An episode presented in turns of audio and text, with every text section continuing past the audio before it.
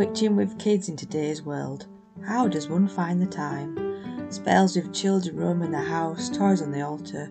Are you even a witch if you don't practice monthly, never mind weekly?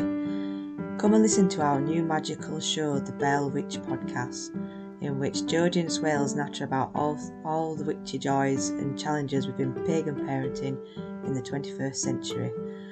What do witches do today? Tarot, sigils, divination, full moons, camping in bell tents, and rituals in the garden, sky clad. Expect Yorkshire grit, swearing tips and tricks from two professional down to earth witches, bringing up tiny humans whilst leading the magical life.